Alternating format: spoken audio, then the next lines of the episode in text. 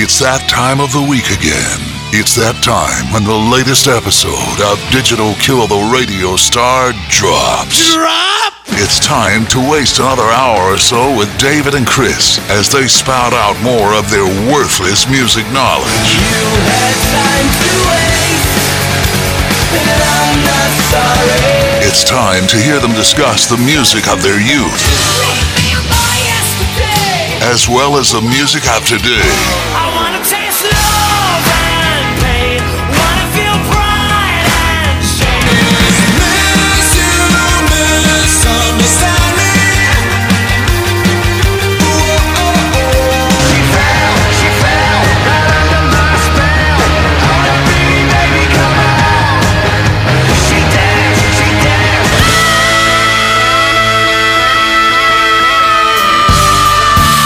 So kick back, relax, and have some fun with David and Chris.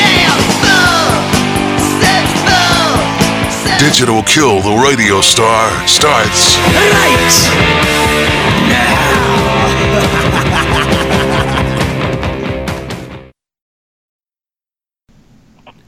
Hello, everyone. Welcome back to the Digital Kill the Radio Star podcast. This is David. It's been a while uh, since we have been with you, so we appreciate everybody being patient. We took a little uh, well needed sabbatical uh, slash timeout the last four or five weeks, but uh, we are back and hopefully going to be back into a weekly uh, rotation. You got my buddy Chris on the other line. How you doing, Mr. Craig?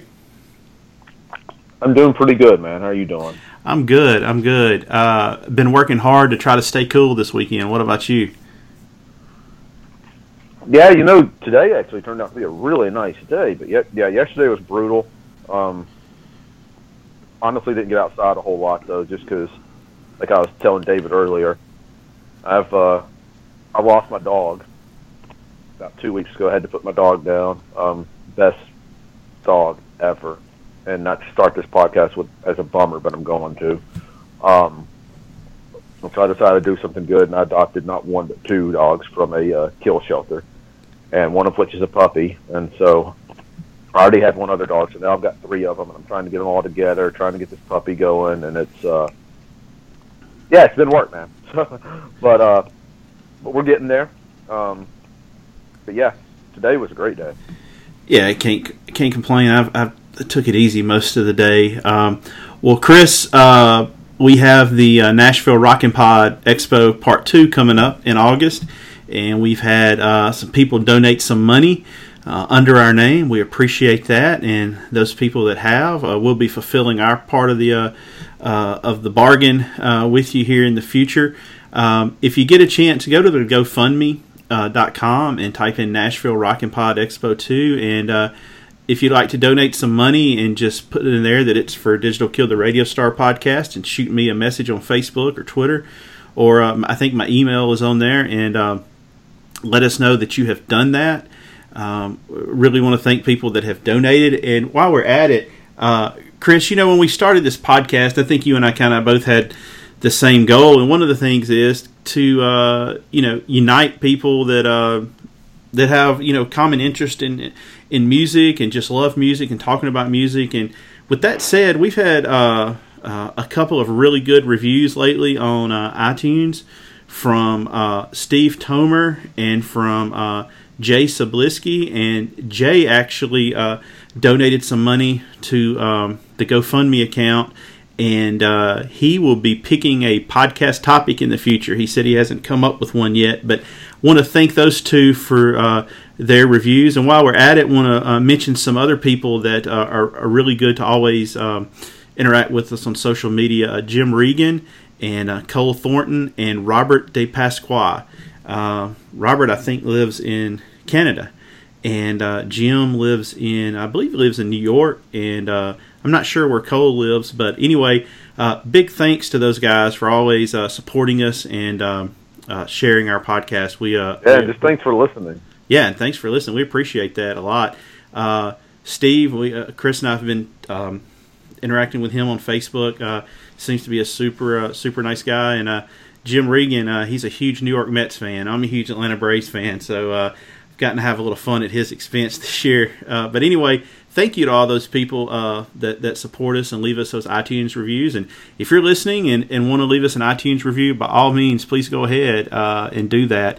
And subscribe to us on Apple Podcast or on SoundCloud, and uh, follow us on Twitter at Digital Killed. Like us on Facebook, and we have a uh, Instagram account that uh, I hope to be more active with uh, in the future. So uh, if you get a chance, go and donate money towards that. Uh, like I said, we've said before that money does not go to us. Chris and I are paying our own way, our own expenses, but it goes to help uh, the uh, organizers of that expo cover some of their cost. And so one really big name that's confirmed to be there is Brian Welch, aka Head from Korn and uh, he has a new documentary coming out about his life. If you are a rock fan, you, have heard of Korn, and you may not have heard of his story. Uh, basically, uh, he left Korn, uh, became a, a, very devout Christian, and gave up drugs and, and, and all of those vices, and now he's back in Korn. And I think a lot of the documentary has to do with his uh, relationship with his daughter. Uh, so it's getting great reviews. Anyway, he's going to be there, and maybe uh, Chris and I can have him on the podcast. That would be that'd be a pretty good get, Chris.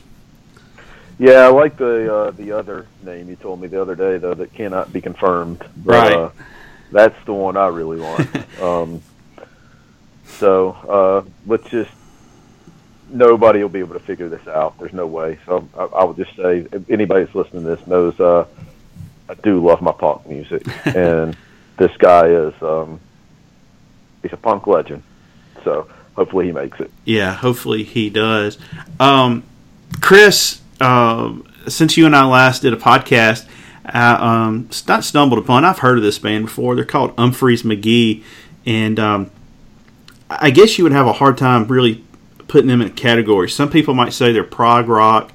Uh, I've heard also heard them described as just you know classic rock, and some people might say they're a jam band. But They've been. that's what I thought. I don't know their music, but I thought they were a jam band. Yeah, they they get lumped into that, and they tour with a lot of those bands. So uh, that's not an unfounded observation. But anyway, I started uh, kind of getting into their back catalog, and I came across an album that is completely unique. And um, I think it was Cole Thornton on Twitter. I, I, mentioned something about it, and I think he went and bought their new album. But their new album is really good. But they have an album called Zonkey, Z O N K E Y and it is a mashup album.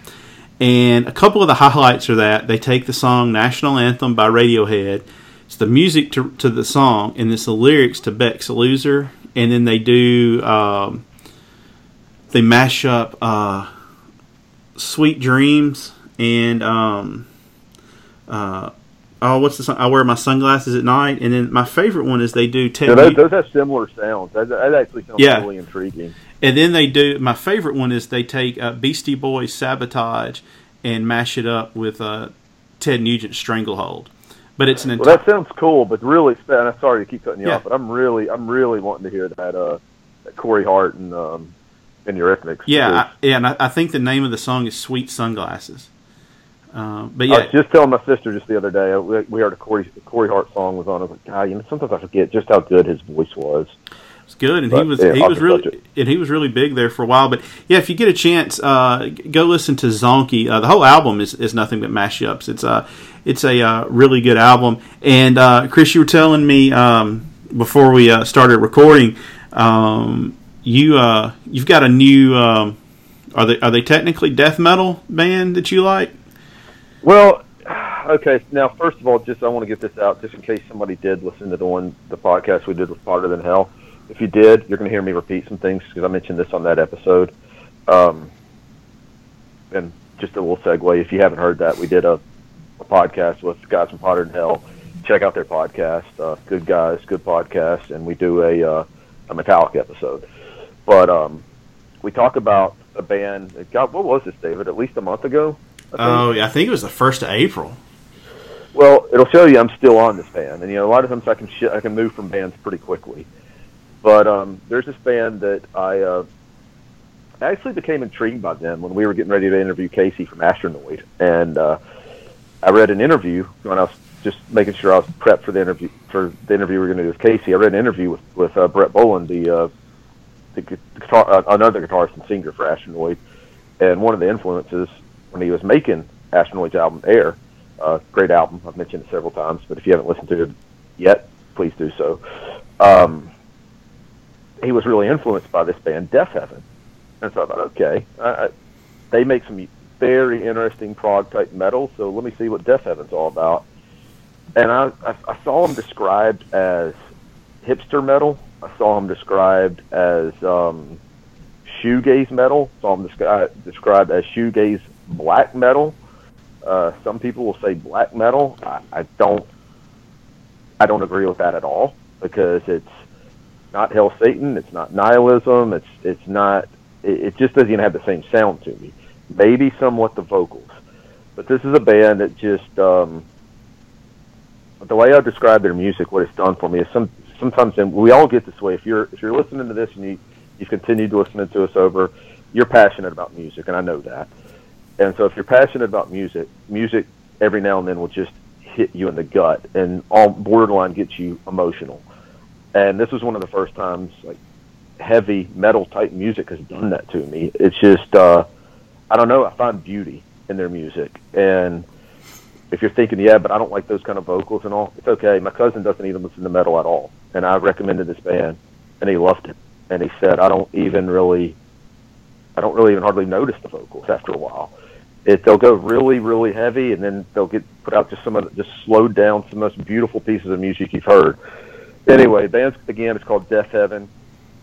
They put out three albums. They have a new album coming out in July. But the album, if you want to check these guys out, just see if you think I'm crazy. Yeah, maybe I am. Um, check out album Sunbather. And if you think, if I haven't already said enough things about them to say how you, how they're unique, especially unique to the genre of metal, the album the cover is pink, and they're metal, supposedly. Uh, so that kind of tells you everything. But um, yeah, I, I cannot say enough good things about this band. I, I can't wait, cannot wait at all to this new record. So I'm psyched about it. Um, you got anything else new? Because I was going to mention a couple of new ones that are out. Um, off the top of my head, no. Okay.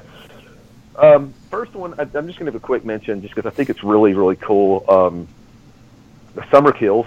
It's uh, Matthew Ryan, who I've talked about before on this podcast, singer songwriter. Um, he's actually, uh, I think he's doing some shows. I want to say he's doing some. Sh- I think he may be doing some shows with uh, some of the shows with Gaslight. But I know he's toured with he's toured with a bunch of people, a lot of people we've talked about on this show. He uh, it's a side project he did, and I know he was heavily, heavily influenced by uh, one of my heroes, Greg Dulli of Afghan Whigs, where they were he was going with that kind of theatric, um, wanting the music to sound like a movie. And this album, I really found both comforting and saddening at the same time as I was, as I just talked about, grieving the loss of my dog. Um, it was something I really listened to a lot during those times. Um, it's a beautiful, beautiful album. So if, if you just want to check out some, you know, like I said, he's the goal was trying to make it sound like a movie. Um, he's just a great, great singer, great songwriter. But again, the band side project is called the Summer Kills. They only got one album, but the name of it's called Last Night We Became Swans. Um, really beautiful music. And then the last one I'm going to mention is um, a band I've been into for a while now. Seen this band many, many times. One of the most relentless, nonstop touring bands in America, and appropriately named American Aquarium. Um, I'm glad to see these guys are finally starting to get their due. They're starting to take off a bit. Um, I saw they just recently moved into a tour bus, so that should tell you something. After years and years and years, you know, playing every almost every single night of the road, they're moving up. They put out a new one called Things Change, and they didn't disappoint. It is a great, great record. Just came out Friday. The one thing, two things I'd put on it that's a little bit different is, um, and this is a great addition. There's a steel guitarist all, you know, it's all throughout this. And David, it reminds me, even though the music doesn't necessarily sound like it, and his voice certainly doesn't sound like it, there's not a lot of bands that do that kind of rock country type thing that add a steel guitar that sounds so great. Like, you know, the first thing that band I always think of is Son Volt, and that's kind of what I'm reminded of with that steel guitar. And um, you know, I, I heard, uh, oh, who was it? Um, uh, Chris Shiflett on his podcast one time, and it may he may have been talking to BJ of American Aquarium, but talking about if you're a musician, the the thing to play is still guitar because you will never be out of work and you can make more money because there's such in demand. But Well, have you really seen? add- Have you ever really watched somebody play? I mean, they're using both Yeah. hands and both feet. I mean, I would, I wouldn't be able to get one chord. Yeah, it's. Uh, I mean, it's definitely a skill, and there. That's why Shift will say, and there's not many guys doing it. And if you can, you you will always have work. And um, it was a great addition to American Aquarium sound, and it's all throughout this new record. Um, record deals a lot. I mean, BJ Barham is a. He's just a great songwriter. Um, really good. You know, lyricism is important to him, and I'm I'm a sucker for a lyric, and you can tell a lot of it's about his demons. You know, his battle with alcoholism. He's uh, he's been sober for a while now, and he definitely talks a lot about it on this. And the other thing I would say is I've always looked at them as a rock country band. You know, kind of almost more rock, but you know, kind of almost. They don't know not that they sound like them, but I, I put them in with somebody like Lucero. But this on this record, they I think they kind of go from more of a rock country band to a country rock band. It's a little bit more of a country, you know, twangy sound on it. But um, check this album out you dig it. Go into their back catalog. Um, definitely check out Dances with Lone, uh, Dances for the Lonely and um, Burn Flicker Die. Those are their best records. And they'll probably be Right. playing in your backyard. Give them, Yeah, give them I a mean, couple they- of months. I was not kidding when I say they are one of the most relentless touring bands. It is non-stop, and if you want to hear about the life on the road and how they built it up, there's a fascinating just interview about the music business and life on the road. Like I mentioned, Chris Shiflett. Chris Shiflett, go to his um, what's it called? Dave? Is it Walking the Floor? Walking the floor. Yeah, and so check it out. He does. It's the, the singer songwriter for American Aquarium. His name is BJ Barham. That podcast. It is probably the best musician interview podcast that I've heard. Yeah, it's good. He has a, it has a unique, a unique guest list, especially for somebody that's a guitar player in the Foo Fighters. Well, and I would say, and you're right, but I would say that particular one is probably the best one interview I've heard of because I just found it more fascinating about the in depths of life on the road. But anyway, go ahead, man. I'm sorry, I probably went for ten minutes. No, man, that's fine. That's but fine. It's been a while. Yeah, it has. Um, well, Chris, you talked about being on the road and being in a van touring. Uh, it's summertime. People take vacations, and uh, one of the places people like to go in the summertime is uh, Mount Rushmore. And uh, of course, it has four presidents on it. I think it's Washington, Lincoln, Jefferson, and Roosevelt on it. The the heads of them engraved into the side of the mountain. So a couple of well, it was last week. Um, Chris and I were kind of texting each other back and forth trying to come up with a podcast topic and so I suggested the Mount Rushmore of American rock bands. And so that's going to be our topic for this week. So I guess it was Tuesday or Wednesday that we confirmed with each other that's what we were going to do. And lo and behold, uh, Friday, uh, I subscribed to that Potter Than Hell podcast, and their podcast topic was the Mount Rushmore of rock drummers. So I sent uh, our buddy Steve a text. It was like, "Hey, uh, guess what? We're doing the Mount Rushmore this weekend too." Uh, it was kind of funny because uh, you know we did an album opener episode, and I think they had already recorded one and hadn't released it yet around the same time. That, excuse me, around the same time that um, we did. So I don't know. I guess it, it might be kind of scary that we're on the same wavelength with uh, BC and, and Steve, but uh, that's all right. I think That- we'll be. I think we'll have something different next time. yeah, we'll have something. Different. We may be doing one that nobody's done before. Yeah, yeah, yeah. Stay tuned. Our next podcast is going to be uh, interesting to say the least. Uh, a uh, well, we'll just leave it at that. Uh, but anyway, so uh, I got to thinking, uh, you know, who who who would be on the Mount Rushmore of American rock bands? Now, notice the nuance there: American rock bands, because I was discussing this earlier with my wife, and she was like, "Oh, you left the Beatles out," and I was like, "She said, oh yeah, they're British." So Yeah, so- you didn't hear the American part, I guess. Yeah, it's American rock bands and not American singers, American rock bands. So uh, hopefully that will uh, clear things up for people. So uh, there's four presidents on Mount Rushmore, and so Chris and I each have four uh, rock bands that we're going to uh, and go with. Chris, since I've got the dry mouth so bad, I need to take a, a drink of water. Why don't you start us off? All right. Well, let me just tell you, I um, I, I this is one that I, I haven't given. It's probably almost good that I haven't given this much thought, just because, you know, I I told everybody, you know, not beating a dead horse, but said, you know, uh, the past two weeks have been really, really difficult for me, and I haven't really felt like focusing on any of this. And then this past weekend, the, my two new, my two new friends in the house, and so right before we got on here, I started thinking as you're telling me, like, I I guess I didn't really realize it was Mount Rushmore, and I got to have four. And like, how am I going to do this? And we're doing this really last minute, but or I am. So apologies, but I think I can make this work. You know, I'm going to just go with. Let's go with one that I think there's a good chance you have on here. Um, when we think of rock, and we think of rock metal, and what kind of evolved into guitar rock gods and uh, you know the the glam rock, the hair metal, just the '80s metal, all of that. You tie it back to you know, well, just metal in general. You go back to Sabbath, okay, British. You go back to Zeppelin, British. go back to Thin Lizzy, British, and you just keep going on and on and on. But when's the first one of that genre that really hit the states? I think it's got to be our Van Halen brothers. Um, so I'm gonna go with I'm gonna go with Van Halen. I mean, yet you think of Impact, you know, Eddie completely revolutionized the guitar.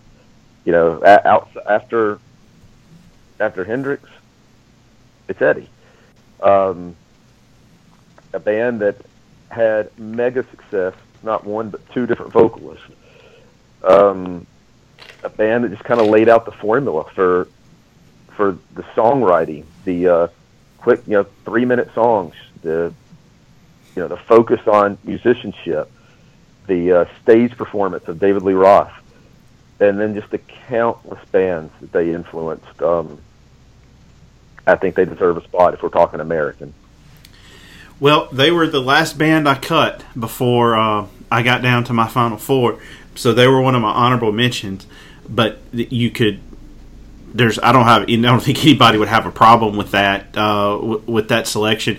Yeah, you're right. The fact that at the very height of their popularity, they get rid of their lead singer and get another lead singer, and their popularity, uh, you know, they may have become more popular. I know there's a lot of people that you know are either Hagar or Roth guys. I like I like both versions of the band. Um, I do too. I, I think- prefer I think Roth, that- but I, I- like both. well, I, here's the thing. Not to go off on a tangent. Um, you know, you and I saw Van Halen a couple years ago, and then uh, about three months after that, I saw them again with Roth. He's such a tool bag on stage that just the way he acted. I mean, there's there was no, there's nothing cool about him anymore. But he was in the '80s. Right, but he was in the '80s. But he had a full, you know, he had a full head of hair. Uh, you know, and he's just now he just almost like he needs to be on medication. Um, yeah, but uh, you can't you can't judge now. No, I, no, I'm not saying Bob, that. I'm Bob just, Dylan. Bob Dylan. I love early Bob Dylan. I wouldn't pay to see Bob Dylan now because he's awful now. So you know, no, what I, I was I was try, I was trying to compare and contrast like Hagar and Roth now, and, and when when I think about Van Halen, those last two times I saw them, I just I mean they sounded great, uh, but you know Roth cannot sing live anymore. Uh, Sammy, I know that people say that the lyrics with him were a little cheesier, but um, musically I thought it was fine. But um, just astonishing that they can have this have the success that they've had, and and really they've really abused and mistreated their fans to some extent. You know, there's there's never any so- solid news from them. They don't do any interviews with anybody, and so you just have this like black hole of information when it comes to them. That's why I thought Greg Renoff's book was so good because it's you know they just don't talk to anybody. And uh, anyway, going back to their influence, um, you know they you would have to say what Eddie uh, Hendrix. I would say Eddie and Hendrix had you know the two biggest um, impact on future guitar players. I know there's some people out there that'll say Ace Ace Frehley, but Ace just I mean uh, not to upset any of the Kiss fans out there, but I mean, he doesn't didn't do anything revolutionary. He didn't Uh, know he didn't change. He didn't change the game. No, I mean, uh-uh. and again, like you said, that may make some Kiss fans mad, but I mean, again, if you if you're listening to us, you know we're not Kiss fans, Right. So you'll have to forgive us on that one. We just don't get it. But um, no, he didn't change anything, and he just made a lot of guys want to pick up the guitar.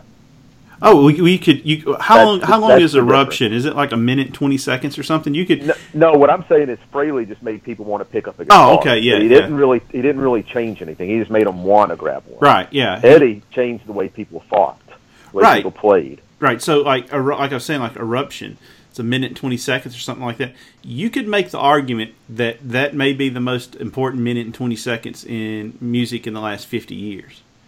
As far as as far as people that listen and go, I want to do that. How did he do that? Um, Yeah. yeah, they're they're you know Van Halen. Uh, like I said, they just missed uh, missed my cut, and uh, so hopefully my other four, uh, everybody will enjoy those. But the criteria that I kind of used was you know longevity, uh, musical impact and inspiration, and to some extent cultural impact. So uh, I think Well, uh, hit the mark on all those. you hit the mark on all of those, and I think I'm about to hit it with mine. So my first one that I'm going to go with is, uh, I guess, depending on who you talk to, are, are the grandfathers of, of alternative music, and that's REM. They're on my list, so I'll right. go ahead and knock out number number two for me while we do this. Yeah, so you can't deny their impact, especially when you go back and listen to people that talk about the first time they heard Murmur or, uh, you know, Reckoning, especially those early records. And then, you know, they just blew up in like 88. And, you know, from 88 to 94, we're probably running neck and neck with U2 uh, as far as being the biggest, one of the biggest bands uh, in the world. You know, and I listen to people like, uh, you know, everybody knows I'm a big Black Crowes fan. And Steve Gorman, the drummer for the Black Crowes, you listen to him and it says he's like it all goes back to REM Murmur. It all goes back to that album, and you know, just wanting to, to to sound like them. And their sound was unique at the time. Now, you know, by the time 1990 rolled around, there were you know a thousand other bands somewhat trying to sound like them, but and, and they and they proved that they evolved. They they remained relevant the entire time. You know, you, you have an album like. Um, uh, Automatic for the People and Out of Time. You know, both those albums had a heavy uh, acoustic uh, content to it. Some of the stuff was, you know, a little folky. Um, you had, uh, you know, almost country sounding at times. And you had these like really, you know, emotional, sweet, tender songs. And then they put out Monster, which is a straight up rock record, a throwback to like T Rex and things like that. And then, you know, an album that you and I both uh, really, really appreciate uh, New Adventures in Hi Fi, another great rock record. And then, you know, they put out a couple of albums after that that uh, I guess they were trying to keep up with uh, adult contemporary music. But Well, can I jump in Yeah, real quick too? yeah. though, When I talk about when you're talking about since this is on my list too, when you're talking about how they did kind of change, and, and you're talking about they went to they did Monster, and that was a pretty good comparison, saying you know T Rex, and then going into um, you know Hi-Fi, and what a great record that was. And and I told you when we did our um, our REM podcast, when we did those two parters, when we were on the Warner years, I, I thought that Up was going to be my dad's dead last record, and it ended up not being. And and I found, and I know you hate it, and and I and I get it, I do, because I used to, and now I can actually enjoy parts of that record. But that was we say adult contemporary. That that really started to happen on even um, the next record. Can't even think of the name of it. was it but- Reveal? Um, well, I'm I'm thinking of the one with the white cover. It has Oh, yeah. New York on it. Um, That's a good song, that'd be the one after that. Huh? That's Leaving New York's a good song. Oh, it's got some good songs on it. I think that album has good songs, but that was really kind of going that adult contemporary. I saw Up, to me, I saw Up as them wanting to be the Beach Boys, you know, wanting to do Pet Sounds. I can see that. That's kind of how I saw that, and so it was still just another. It was just another. It was another example of them evolving, good or bad. It was another chance of them evolving, and um, not many bands can successfully do that. And you gotta you gotta hand it to them. I mean, Up was still successful. Yeah.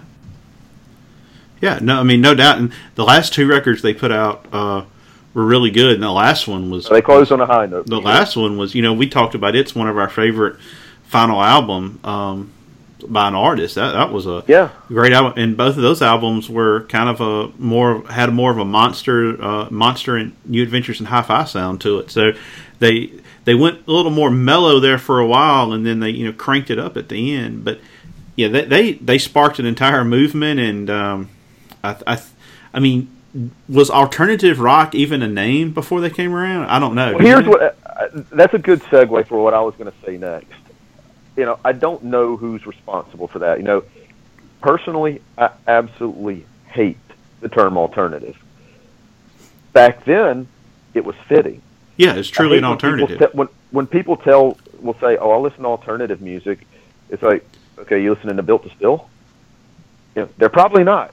They're probably you know listening to the Killers. I love the Killers, but the Killers that's not alternative. You know, that's mainstream music. na- now if you wanted to say you listen to alternative music, it'd be like L.A. Guns, because yeah, that's the that's true. alternative. Good point. But Yeah. but alternative is I, hated it when it was in the mainstream and people say, "Oh, I like alternative." Like, alternative. Alternative is alternative to the mainstream. You're going for something away from it. Right. So I've always had a, always had a problem with that. But when it first came out, yeah, I think that they they probably I don't know that they single handedly did it, but I know that Out of Time was a huge part of well let's let's I mean that really was when it really started going in the in the mainstream but even really you know I would say even Green started to make that transition a bit to start putting that sound into the mainstream. And then, yeah, I mean, people started following suit, and yeah, and U2 did the Joshua. I mean, they did Achtung Baby, and then it just, you know, then you had the grunge bands that came out and all that. But yeah, I, I- Out of Time was before Nirvana.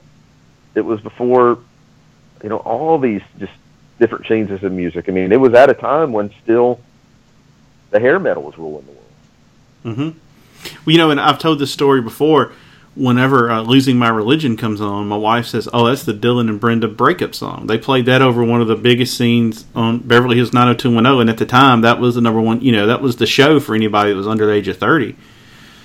So they had, you know, had a cultural a cultural impact, and uh, you know, Michael Stipe, one of the great frontmen of uh, of all time, and Peter Buck, I don't think gets enough credit. For his his guitar playing was truly truly unique. Well, well, let's take this. I mean, I feel I feel like we're doing REM show all over again. REM part podcast. I mean, if this if this conversation we're having right now is in, is intriguing you, and you never heard of our podcast, you know, we've got two different episodes on it, so go check those out. But I do want to, since you said Peter Buck doesn't give enough credit, enough credit, I agree with that. But then you look at before we get to the obvious, let's look at Bill Berry. You know, after Bill Berry is when they started in doing started trying to do their pet sounds. You know, it gave them that opportunity. So look how important he was. And if nothing else, just listen to that opening opening drum on Into the World. I mean, is there a more iconic? It, it's one of the most iconic drum intros in a song of all time. Um, so let's not discount how important he was to the sound.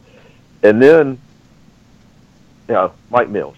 My God, what what what what what can you not say about Mike Mills? I mean, the guy was the absolute perfect harmonizer, perfect background vocalist. Even sang lead on some songs. Had such a cool sound. I mean, you there's no way in hell you have REM sound without you know without Mike Mills. And you know he's a fine bass player too. But uh, And he dresses Yeah, like the all- Rhinestone Cowboy. yeah, I mean, all four of those guys, man, were just so important in that band. All of them. It, it wasn't just the Michael Stipe show, and um, yeah, absolute great, great band. All right, so you had them as well. So that's that's that's one that we had uh, in common. I guess uh, I guess move on down your list to your next one. All right. Well, you know, those first two were a little bit more obvious for me, and it starts getting a little bit more difficult. And um, I'm going to go. I think it's still so tough for me to pick all these because I'm not uh, the REM. I'm pretty much dead set on not changing, and I'll probably be the same way about Van Halen. some of the other ones I might could be convinced otherwise, but I'm going to go with one that when you talk about. So you said longevity was important. This one meets definitely. You can check that list. Um, you said influence was important. They absolutely meet this one. What was the, the third one you said? Cultural impact. Yeah, uh, so they meet all of these. I mean, there's even a movie with these guys. But um, I got to go with the Ramones. Um, and I really like the Ramones. I really do.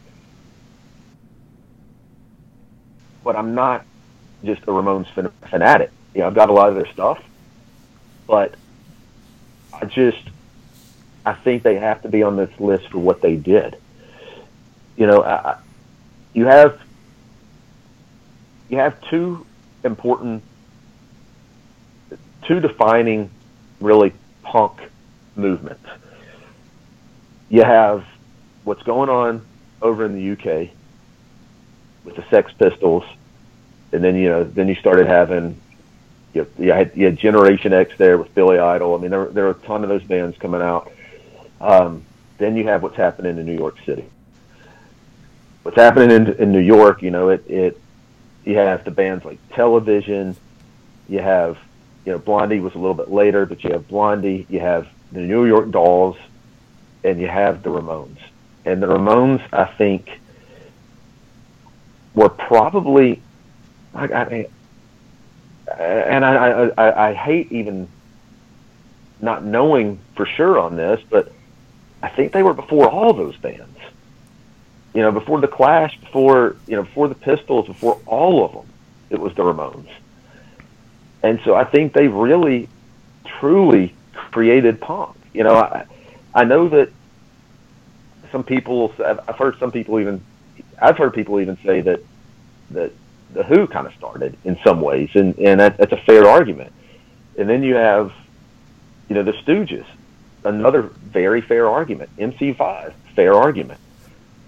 But when you talk about two minute, or if, and that's two minutes is a long song for them, but you know, a minute to two minute, just quick, you know, three chord.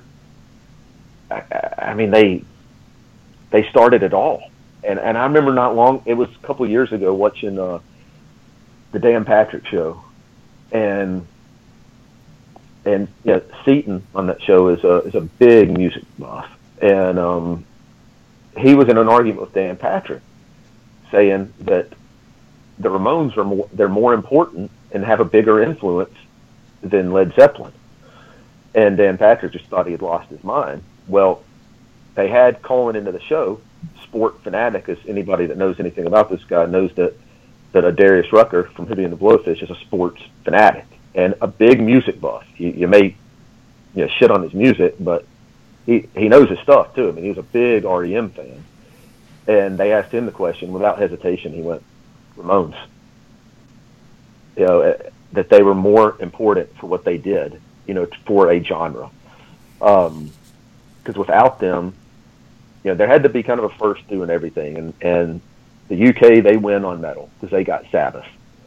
I think the states win on punk. There's my argument. Well, they you, you wouldn't have had. You know, Bono says you wouldn't have had U2 had there not been for the Ramones. Well, I Um, don't think you have Nirvana without the Ramones.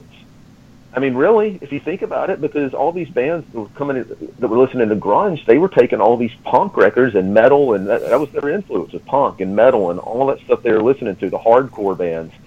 It had to start somewhere. Yeah, I realize that Goatwhore doesn't sound like Black Sabbath, but without Black Sabbath, where did the extreme bands? How did they ever form? Well, it, it influenced thrash metal too. Um, Yeah, absolutely. Because yeah. I mean, it spawned it spawned hardcore, and hardcore is what a lot of those thrash guys were influenced by. Right. You know, I, I, I keep me. I mean, my familiar, fami- uh, my knowledge of them is. Uh, I mean, it's just more or less the hits. But there's so many people that you know respect their musical opinion. Uh, you know, are are just diehard Ramones fans. If you had to pick an album for me to start on, or anybody out there that's a novice, Chris, what would it be? Skip the first one. Okay. Yeah, I mean, I, I, it recently. There's I I can't remember who did this. Um, maybe it was Spin. I can't remember, but somebody just recently, they just recently did a list with um, the greatest punk records of all time, and they had that as. I don't remember where they had it. They may have had it number one, but I know it was in the. I know it was in the top three.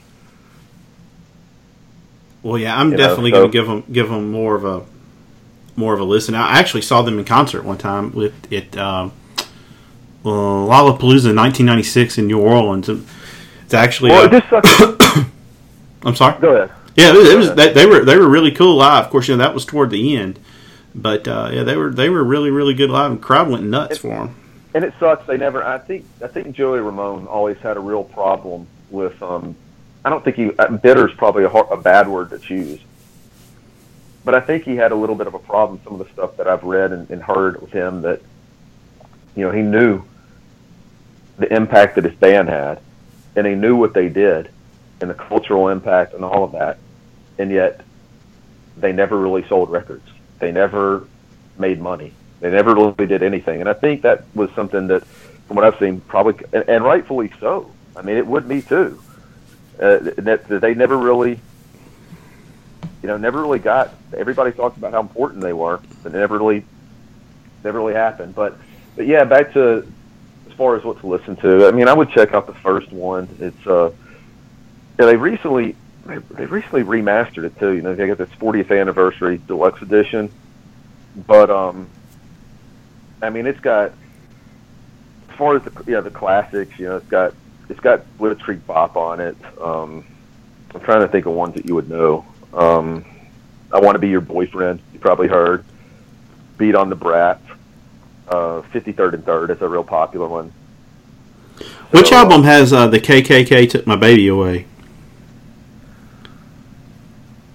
Oh God, I'm I'm I'm drawing a blank. I mean, obviously it's one of those very early ones. Um, for whatever reason, I'm wanting to let me check because I was wanting to say I'm wanting to say "Rocket to Russia," but um, let me look on That's the phone. that's one of the that's one of the ones that I hear uh, a lot.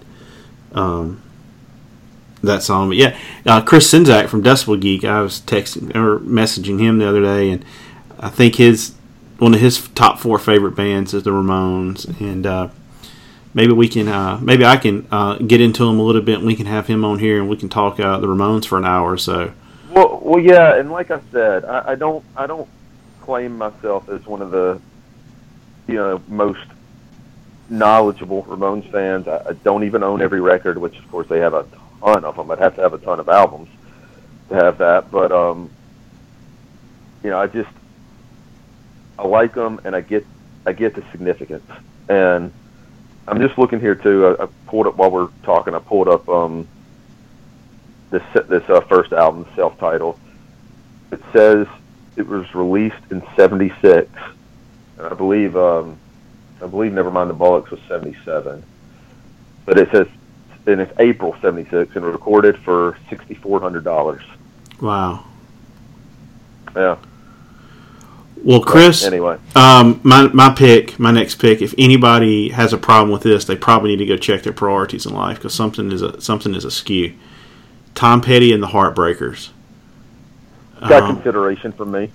um, I mean, like we were saying when we did that podcast on them, you between the two of us, we only, only know one person that doesn't like uh, Tom Petty. Um, just a great band, a great songwriter, uh, who himself managed to stay relevant through a lot of trends. Uh, that first album came out, I think, in like 1977, 1978. And then, of course, Damn the Torpedoes was the one that just made him a uh, a superstar. And then uh, his solo album, Full Moon Fever, is what made him, you know, he, he probably made enough money off that album to retire. But um, the the great thing about that band is they they could play they could play straight up rock. They could play uh, boogie woogie. Um, they dip their toes into uh, country every now and then, and uh, and blues, and just um, you know probably one of the greatest backing bands of all time. Um, you know Mike Campbell is about to take over for uh, Lindsey Buckingham in uh, Fleetwood Mac. I'm, I'm glad, uh, I'm happy for him. He got that gig. Uh, they said Stevie Nicks was the one that facilitated that, but uh, Benmont Tench, uh, just an unsung hero in American music. Uh, listen to him play on. Uh, I think he's played on the last two Ryan Adams albums, actually. But th- the guy just put out hit after hit after hit, but he never he never sold out. Um, you know, he, he consistently put out good albums. Um, a lot of good songs that were never released as singles on his albums. You know, you I'd have a hard time if somebody's like, "Hey, what's your top twenty Tom Petty songs?" It would change every day, and uh, you know, it was it was nice to see when he died. You know, all of the touching um, touching tributes and people talking about you know how much he meant to them and. You know, you and I, you've seen him twice, but you and I were lucky enough to see him last May, but you know, not long before he died, and uh, that was a bucket list item uh, for me, and just a, a cool guy that uh, I've never heard anybody in the music business say anything negative about. Which, if you're around for 40 years in that business and, and people aren't bad, nobody's bad mouthing you, it's probably a you're probably a pretty good guy, and uh, I think he was. Um, so anyway, Tom Petty and, and the Heartbreakers would be my pick. Well, yeah, and you talk about how much he, he means to people. Um, you know, some of my heroes just absolutely love him. I know that I know Butch Walker's a huge fan, and I've said this before on this on this podcast. Um, I remember uh, I saw Butch Walker being interviewed by uh, years ago by uh, Carson Daly, and he said something about Butch being a pop artist, and he said, "Well, yeah, I mean, I'm I'm pop in the way that Tom Petty's pop."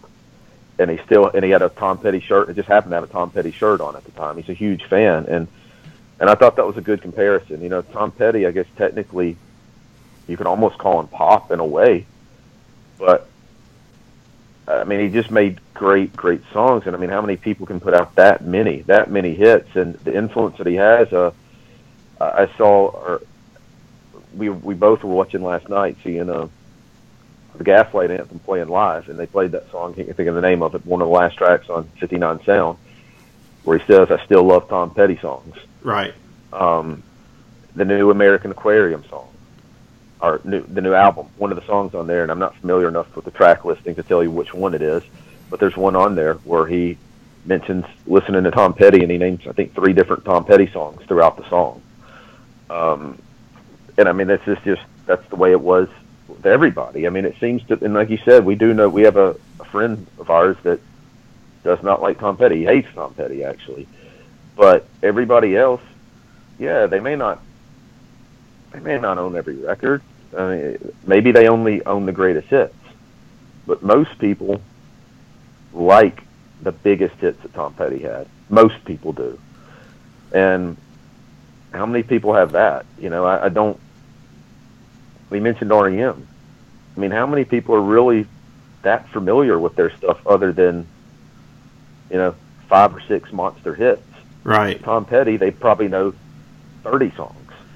Well, it's like I, I told you when we went to see him in concert. I think they were on song number five, and they'd already played "Last Dance" with Mary Jane, uh, Mary Jane's "Last Dance" and "Free Falling."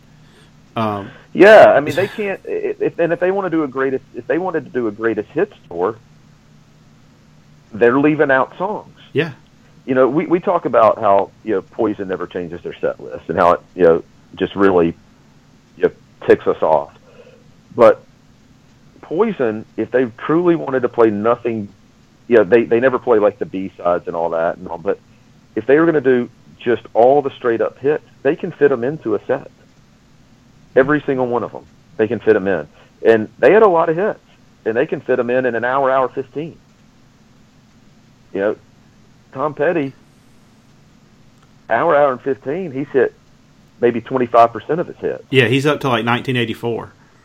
Yeah, so I mean, yeah, just a very, I mean, definitely an American icon, and I think we've seen that more. I think people people knew. I think people knew his. I mean, I know people knew his importance, but I think his passing made people appreciate him even more, and that, and that usually does happen. But I think everybody's just kind of like, wow, you know, they they forgot that it's like, wow. I mean, I think people there were so many people that were truly saddened by his passing, and and you know, we've lost a lot of great ones in the past couple of years.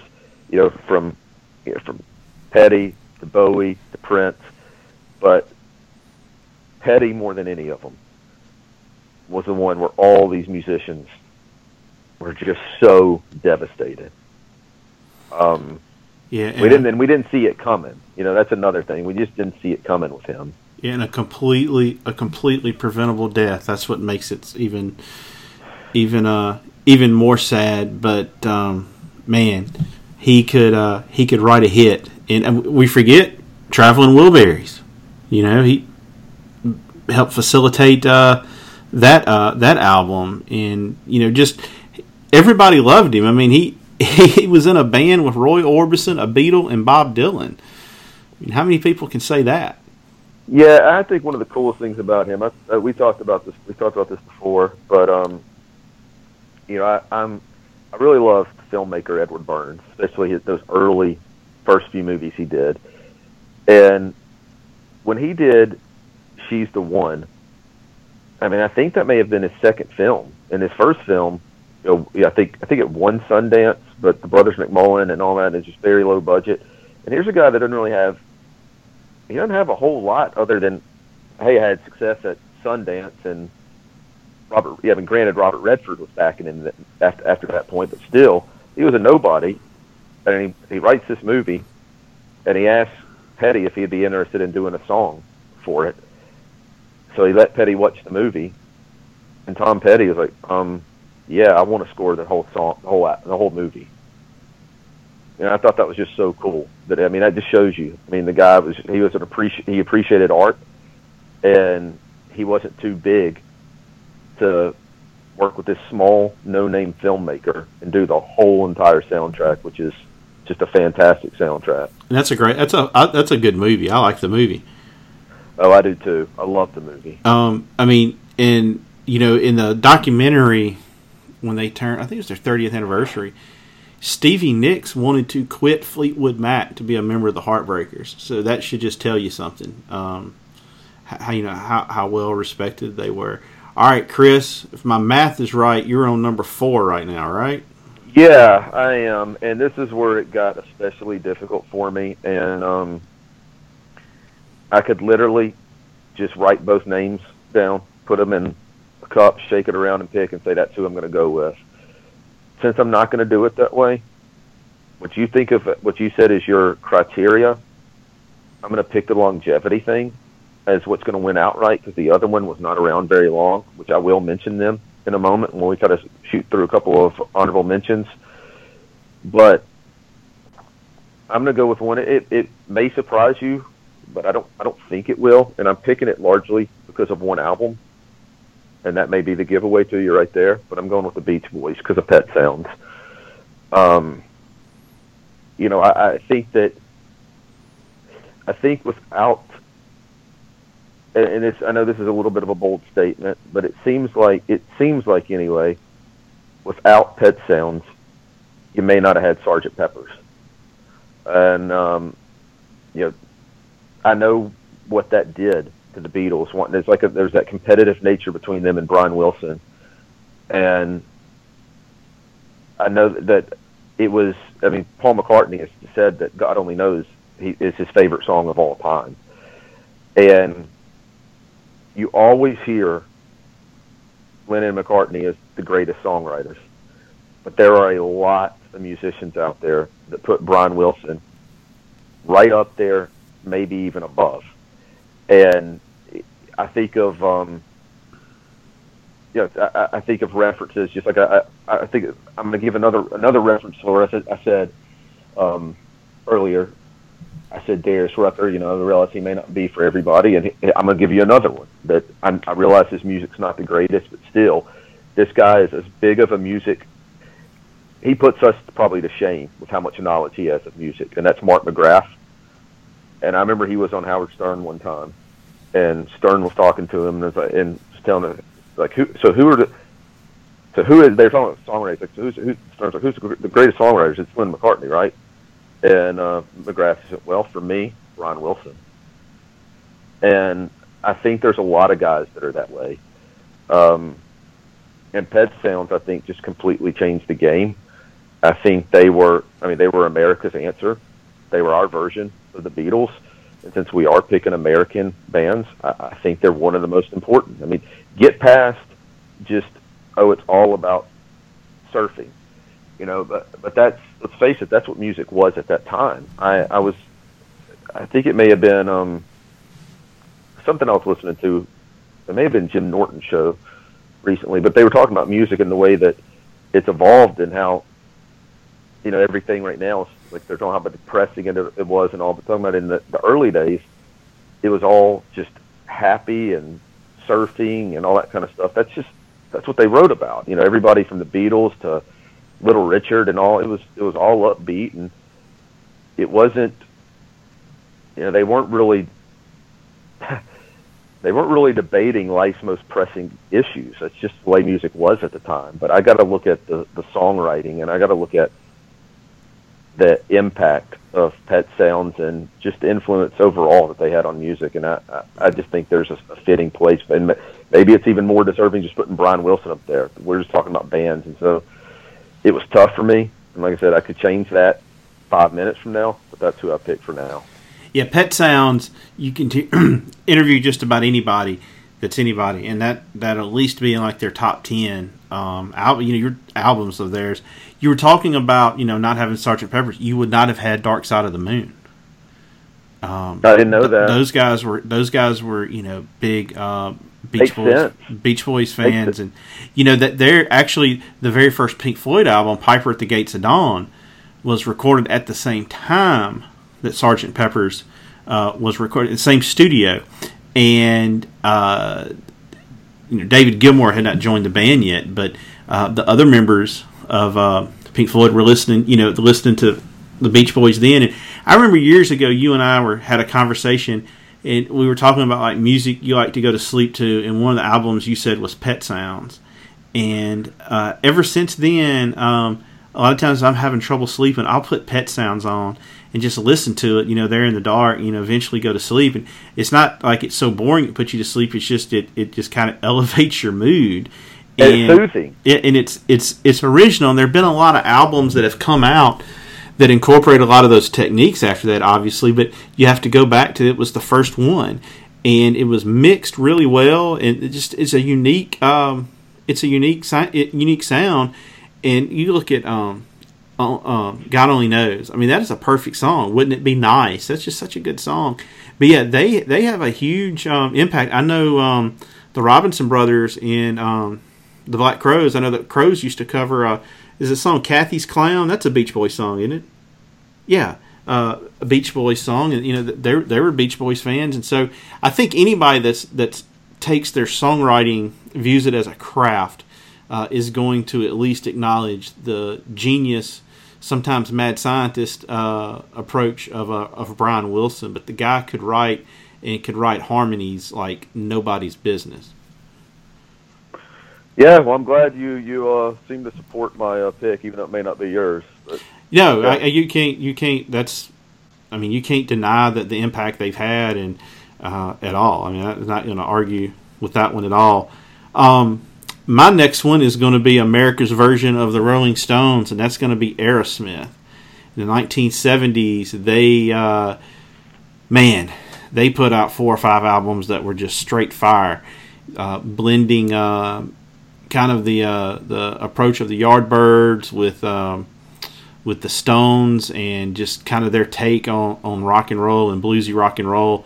Uh, the album Rocks is one of the more influential albums. Uh, Slash, I think, has said that's one of the most important albums he's ever listened to. Nikki Sixx of Motley Crue has said that. Um, I have it. I'm looking at it right now. I have it on uh, on vinyl, and uh, just a, a- a great album. Toys in the Attic. I mean, heck, REM, you know, covered that song. You know, and then they completely self-destructed, and then talking about making yourself relevant again. They made themselves relevant because of rap music at a time when rap music wasn't even that popular and you know walk this way um, just completely blew up mtv and then they come back with um, permanent vacation and pump which are two really good albums. I love pump a ton. That's one of my favorite albums. You know and then they had get a grip. Now by the time get a grip came around they had you know they were having all these outside songwriters and and, and granted they were they were going for the money there uh, but still put out uh, you know catchy songs. And after that uh, what they had just pushed play and, and, and nine lives, I think. Uh, th- those were decent, but uh, still all the original members, and they're all still alive, which is a miracle considering the drug use that they had. But they managed to, to stay relevant and then were really a big part of the MTV generation with, uh, you know, Ragdoll, Dude Looks Like a Lady, What It Takes. Um, the video for Janie's Got a Gun, that's, you know, usually if you see top 10 videos of all time, that, that song, that video is in there. And then, of course, you know, the Get a Grip album with the trio of videos with um, with Alicia Silverstone and Liv Tyler, uh, just MTV all the time, and they have influenced a, a ton of bands, especially anybody who was listening in the uh, in the mid '70s. But I like to call them America's version of the Rolling Stones. Well, yeah, and I think that um, you know what they were able to do too. Then not not many did it, but Ozzy, Alice Cooper, and Aerosmith probably better than anybody successfully transitioned from 70s hard rock and kind of reinvented themselves to fit in with Motley Crue and Poison. You know, they did a slight image change. They made a little bit more, you know, a little bit more polished work. Um, came out with their ballads. All, but yeah, they were able to they able to reinvent themselves and stay relevant. Um, look, there's no doubt the influence they had, and I like Aerosmith. I don't, and I, I think that's a very strong pick. I don't pick it because, you know, I, I think that even though it has to, I don't know. I, I, I, I really, I do think it's a great pick. It's just not, and I knew you would probably go there, and so, and I think a lot of people would, um, and it makes sense because I know how influential they were on people. Um, Joe Perry is one of the more influential guitarists, really rock guitarists. He's one of the most influential. Um, Steven Tyler was just a great frontman. Uh, and just like you said, longevity, man, it, it's tough to beat that. I mean, you go from uh, when was the first record? I think was it like 74. 73, 74? Yeah, Yeah. So I mean, you're talking early '70s, and they really did well commercially. Outside of a little, like you said, a little hiatus with you know because all the heroin and all that. Outside of that, before they had to reinvent themselves and all, they really, for the most part, stayed relevant from '74 all the way to you know probably around 94, 95, 96, something like that. Well, Mhm. no, a little bit later than that because I, I remember I was out of college when uh, that movie Armageddon came out, which just had the big "Don't Want to Miss a Thing" on it. right. Um, so you're talking, yeah. I mean, they were they had radio success for about 25 years. Um, not many get to do that. And Joe, Very, Pe- very and. Joe Perry, I put in there with my top five coolest, uh, coolest looking, uh, best stage presence of guitar players. He's up there with Billy Duffy, in my opinion. Yeah, yeah, and you know he's one. I mean, obviously now. I mean, it's it's, it's hard when you're, you know, what? I mean, they're probably 70 by now, aren't they? Close to it, yeah. or clo- I mean, close to it. Yeah, they may be quite seventy, but at that point, you know, age is going to eventually take its toll. But I mean, we're talking about a guy when he was in his fifties, still looked cooler than most, you know, guys that were twenty three. Right. Um, so I mean, he kept it a long, long time. Mean, don't get me wrong, dude looks great for his age, but uh, yeah, yeah. I mean, they and they had this. I mean, you have the front man too that had the the great, the great cool front man, front man look, front man performance. Um, great and, and great songwriting team. And even when you talk about America's Stones, well, what does the Stones have? They have Jagger and they have Richards. Look Yeah. at look at Aerosmith. It's the same thing. Well, Chris, why don't since uh, since you and I doubled up on um, REM, why don't you th- why don't you have an- another one? So we'll act like Mount Rushmore ha- has is undergoing a uh, a remixing. You're going to have an extra head on it. Well, I mean, it's it, and it doesn't matter either way we do this. We'll just we can briefly talk about a few others anyway, and this is what I'll put in there. I'll, this is what I'll start with, but this can going to be slash, like you said, an extra one slash getting it starting our our uh, honorable mentions. But I'm gonna, I have to go with another one that you know, uh, when you when the, your criteria, they really fall short on one of them, and that's longevity. Um, and this be what I'm about to say probably sounds like oh God, we ha- yeah you're going to try to be you know cool and be a poser and all, but no, I have to I, I have to listen. I have to I have to acknowledge what my heroes love, and I have to acknowledge what influenced my heroes, and you know think about bands like REM and all those, and I, I got to go back to the Velvet Underground, and I'm gonna I'm gonna start my reason for them with. uh and I think we, I know we, we, we mentioned this when uh, Casey from Astronoid was on. Famous quote by Brian Eno. This is his quote verbatim. The first Velvet Underground album only sold 10,000 copies, but everyone who bought it formed a band. now, that, of course, that's exaggerated, but I get his point. You know, very few people were listening, but it seems like everybody that did, they wanted to do it too you know, and and I think part of that is, and and I can't remember. I I, I think they talk about it in the, book "Please Kill Me," um, which is about the uh, New York City punk scene. I think I think it was in that book where they mentioned it. You know, somebody was talking about with Lou Reed. It's like, well, he can't really sing. I can't sing either. They don't really play much.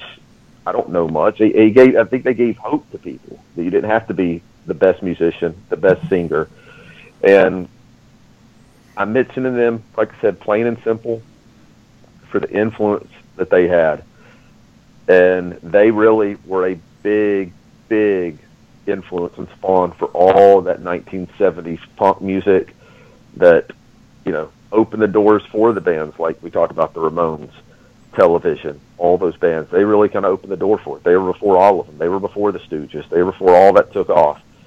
And I think, I mean, I, I know we can do this all day long. Well, without this one, you don't have that one. Without this, that one, you don't have that one. But maybe we don't have punk rock without the Velvet Underground. I don't know. You know, you're right. Um, I think everybody that listened to them started a band, and they, right, they don't have the longevity, but uh, got one of the most one of the coolest album covers of all time. That's for sure. Um, you're right. You know, Lou Reed, not a great singer, um, but it, it just worked. And I go I listen to songs like uh, "Oh Sweet Nothing," which is a song I love, which everybody and their brother has covered. Uh, to uh, another song uh, of theirs I really like, "Heroin."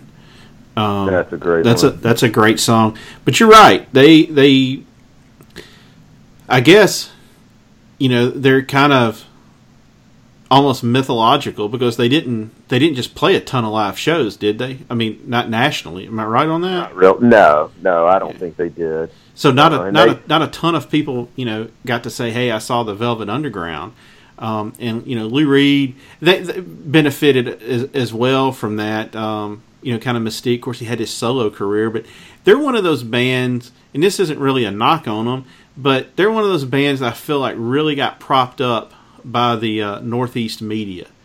Uh, the Rolling Stone magazine and, and, and things like that, and I think They're those- a music snobs band. There's no Yeah. doubt about it. They are a music snobs band. yeah, they, they were before Radiohead, but um, you can't argue with their influence, and I, and I like a lot of their music uh, as well. But like you said, they they don't have the longevity thing, but it's your list. You can pick whatever you want to. But yeah, I'm not going to argue with that because the other two. And, if anybody, if, if people want to listen to them, and maybe they don't, they're not familiar, and they're like I've always heard about these guys, but they don't know. You mentioned "Oh Sweet Nothing." I would probably that's on an album called Loaded, and that's probably the one I would tell people to start with. Is the album Loaded? Um, I love that one. It has one that most people are probably going to know, and that's the song "Sweet Jane." Mhm. So you got "Sweet Jane" is on it. "Oh Sweet Nothing" that you're talking about. Uh, I really love the song, you know, "Head Held High."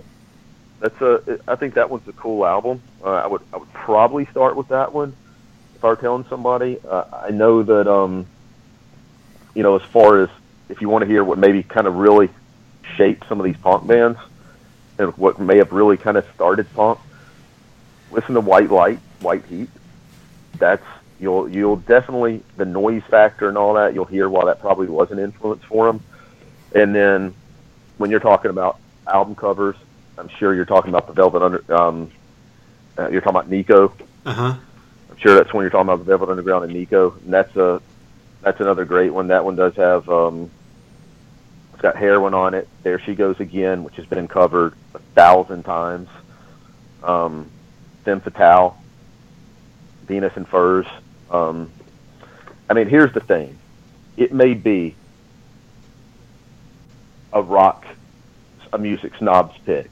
It may be kind of a hipster pick. And they may not have sold a ton of records. They may not have been the best musicians. But the thing is, I own all the records. And no, they're not my favorite band. But the records really are good. You know, if you've held off on it just because you think that, oh, it's just a bunch of music snobs and thing probably sucks and, and all, it doesn't. And now, if you just hate Lou Reed, then it's not going to be for you. But it really is good music. It's not just because people want to think it's cool.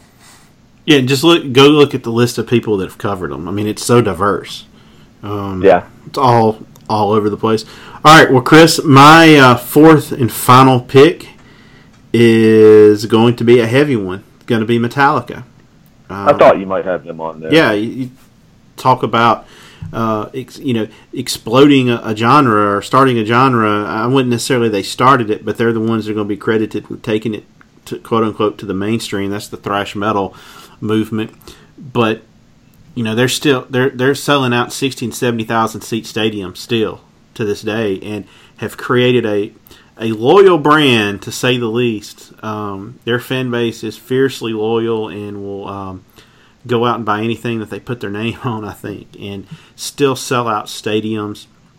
Um, you know, had the first album, big underground kind of movement and buzz about them, and then they just got better with Ride the Lightning and Master of Puppets and Justice for All, and then you know then they they make a complete 180 in their I think their business approach, their artistic approach, and put out the Black album, and arguably one of the, my opinion, one of the 10 biggest albums of all time, and it just produced hit after hit after hit after hit and they they got they finally decided we're going to do videos. The videos from that album are, are all great, and then take a dramatic turn uh, yet again with Load. And even though their diehard fans didn't like that, that was still a very successful uh, album. And you can look no no further than their evidence, their sphere of influence, uh, or not influence, but longevity is that they're still selling out 60, 70,000 seat stadiums, and they're over 50 years old.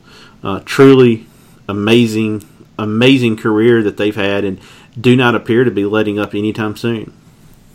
Well, and the last record they put out was uh, I don't know exactly how successful it was commercially. I mean, it's hard to have any kind of commercial.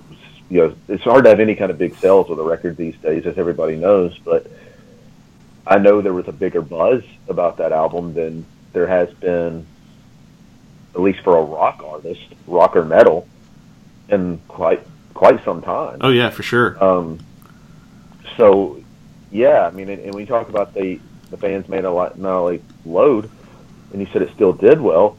Well, well, reload sucks, and it still did really well. Yeah, You know, did really well, and you know, I, I bet you Saint Anger sold well, Mm. and almost every fan hates that. right. Um, so they, and of course, that was the last one they did until they, you know, they, what, I don't know how many years later, but I mean, I know they took a long, long break. But every time they put an album in an in an era when albums don't sell well,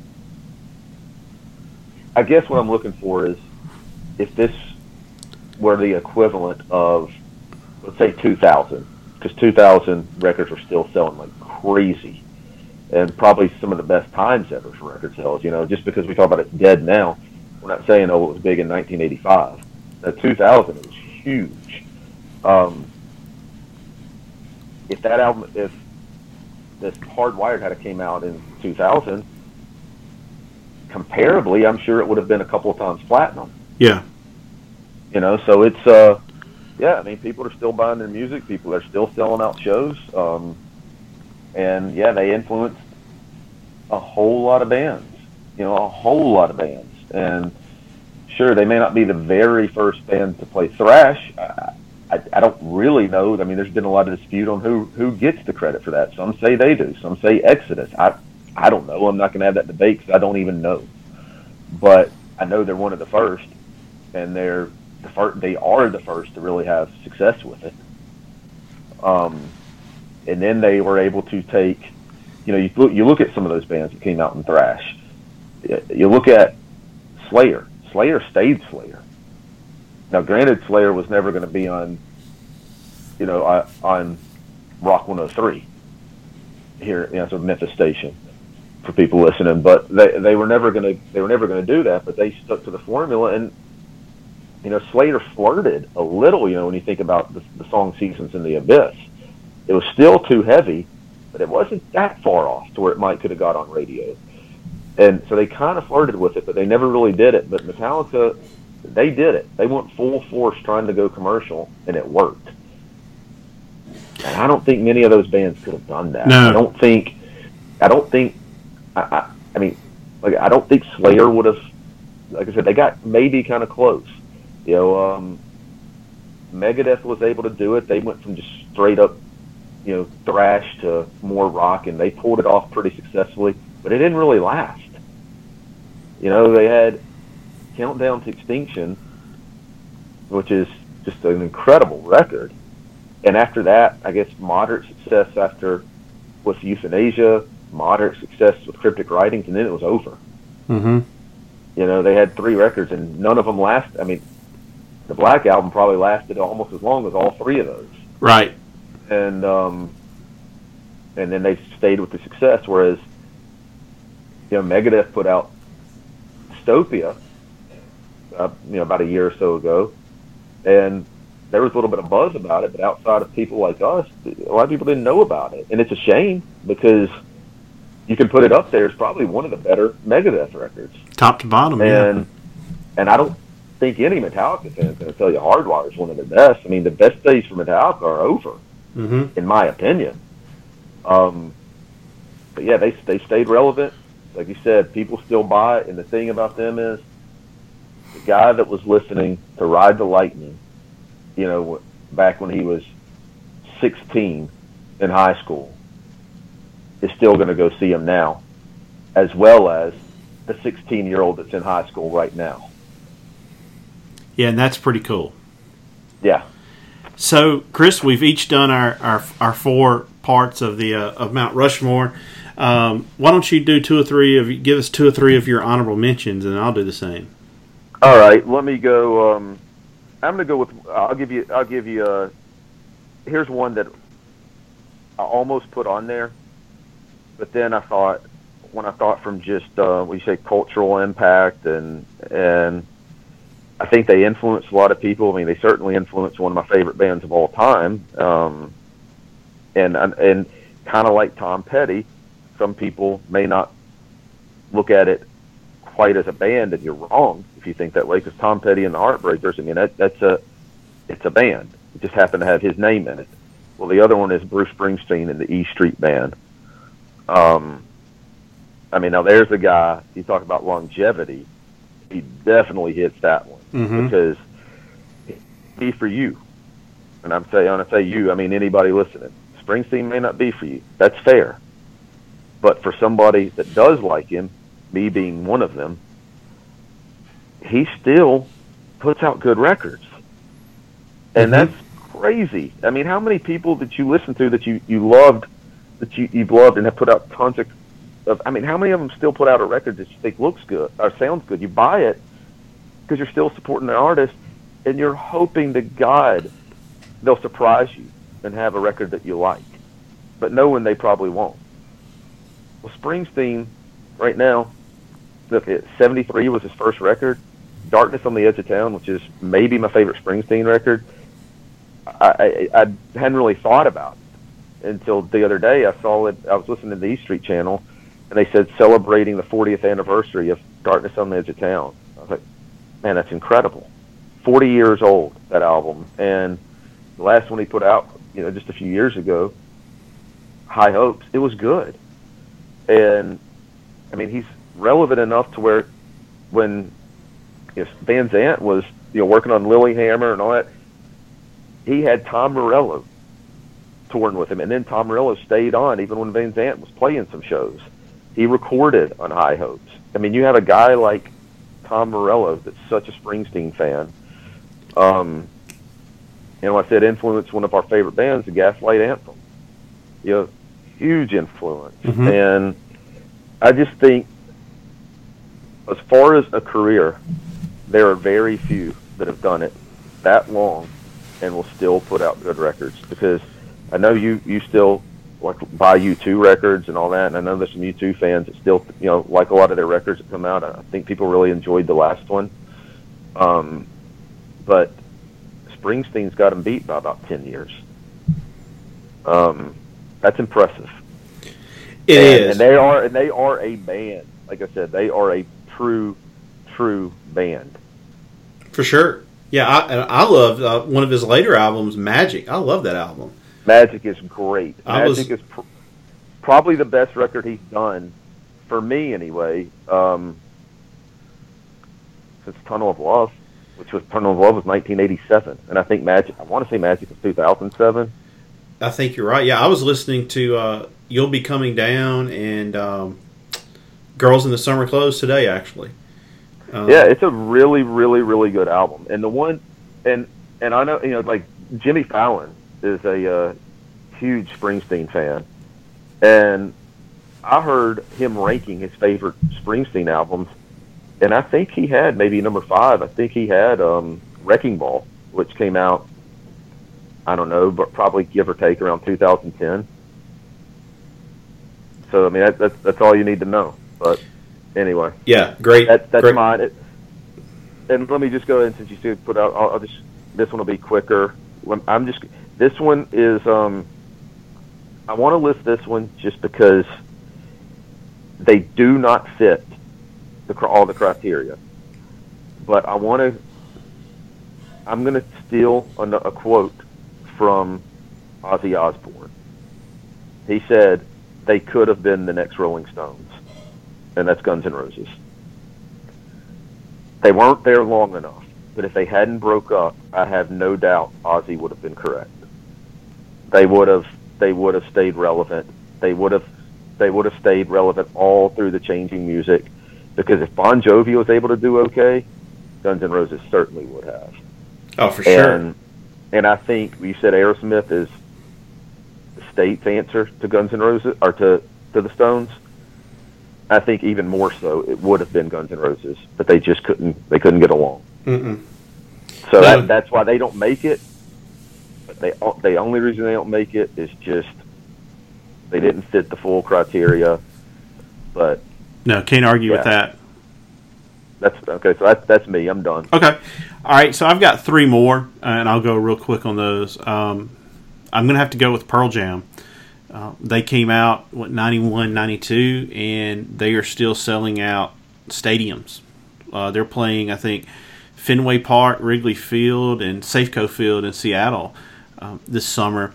And they're a band that I think, in my opinion, just really got better as they went on. Uh, I know a lot of people think I'm crazy. I'm just not the biggest fan of the 10 album. Now, I love Verses and Vitology and Yield. That's actually my favorite Pearl Jam album. But uh, their last couple of albums, uh, Backspacer, the uh, album that had the avocado on the on the cover, and then um, Lightning Bolt, were all really good. Uh, I appreciate the fact that they change their set list up every night, and they, they're really good to their fans. You know, they play for a long time, but they're the only ones that have made it that made it out of the um, grunge movement unscathed. Everybody's still alive, and you know immediately their impact was seen with bands like Stone Temple Pilots. Now, um, whereas like we talk about the glam metal music, things got very derivative and cookie cutter. Same thing happened with grunge, with Candlebox, Seven Mary Three, and, and bands like that. But I think Pearl Jam moved on from quote unquote grunge pretty quick. Um, and uh, I just consider them uh, uh, really now like a classic uh, classic rock band, and you know they can still they can still put out um, great material, and um, you know Eddie Vedder goes and plays with everybody and their brother when they ask him to. Um, he was kind of the I guess you could say he was kind of Dave Grohl before there was Dave Grohl for a long time. Whenever you'd watch like a rock award show, Eddie Vedder was the only one that would be there. Now, of course, it's Dave Grohl, but uh, Pearl Jam would be uh, one of my honorable mentions. Um, you're not a huge Pearl Jam fan, are you, Chris?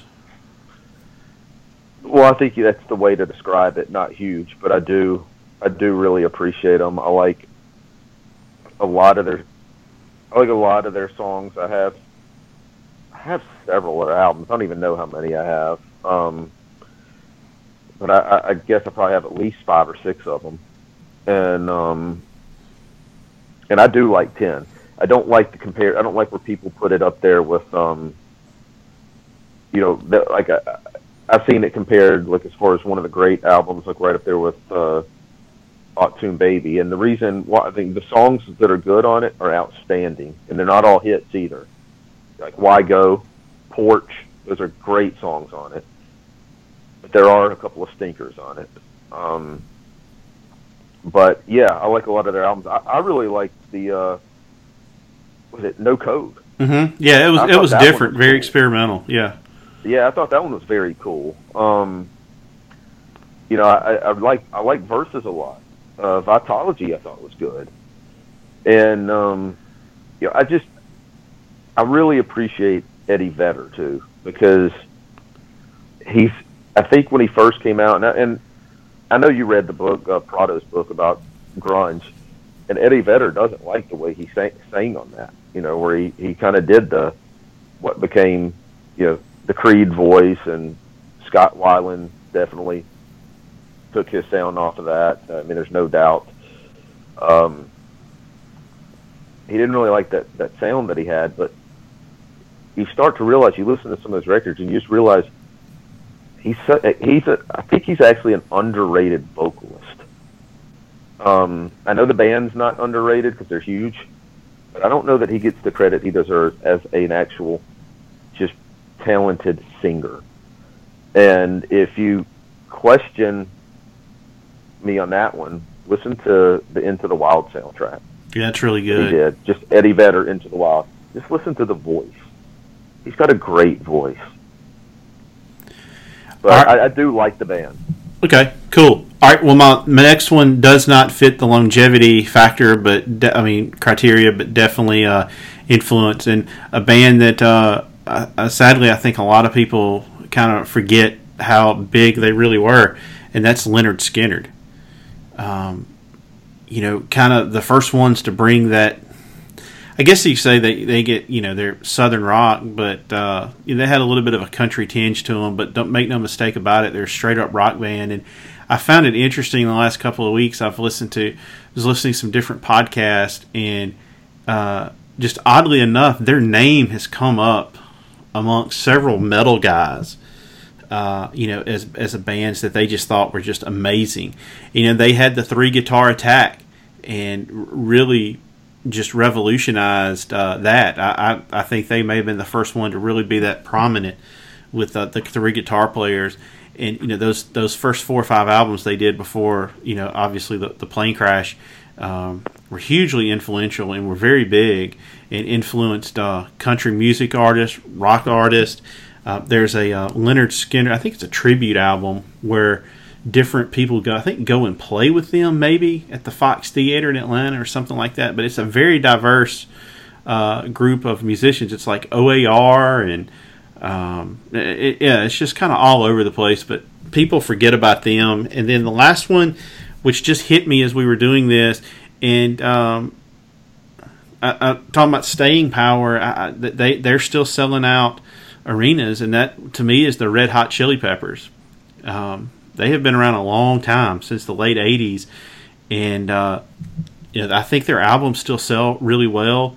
Uh, they kind of were the perfect fusion of funk and uh, soul, and not really, yeah, I guess soul, and uh, and rock and roll. But they were really huge there for a while, but uh, they're still uh, relevant as far as um, fill, you know selling out arenas. And uh, I've never seen them. I would love to go see them. I think that I hear they're an awesome live band, but. Uh, that's one that just came to mind there. Well, actually, while we're doing this podcast, so I guess Lynyrd Skynyrd and um, the Chili Peppers, Chris, would be my last two Yeah. mentions.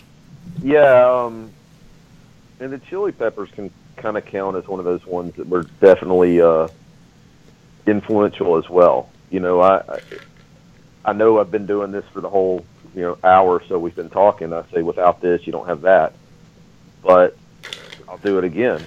Without without them, do you get let's say Faith No More? You know, um, even some of the things that a metal band like Anthrax was started doing, where they were incorporating the rap and all that in. I, I don't know. I mean, I think they were really important. I mean, I know that I know that the uh, the Aerosmith and Run DMC they get a lot of credit, but Chili Peppers deserve a lot of that too.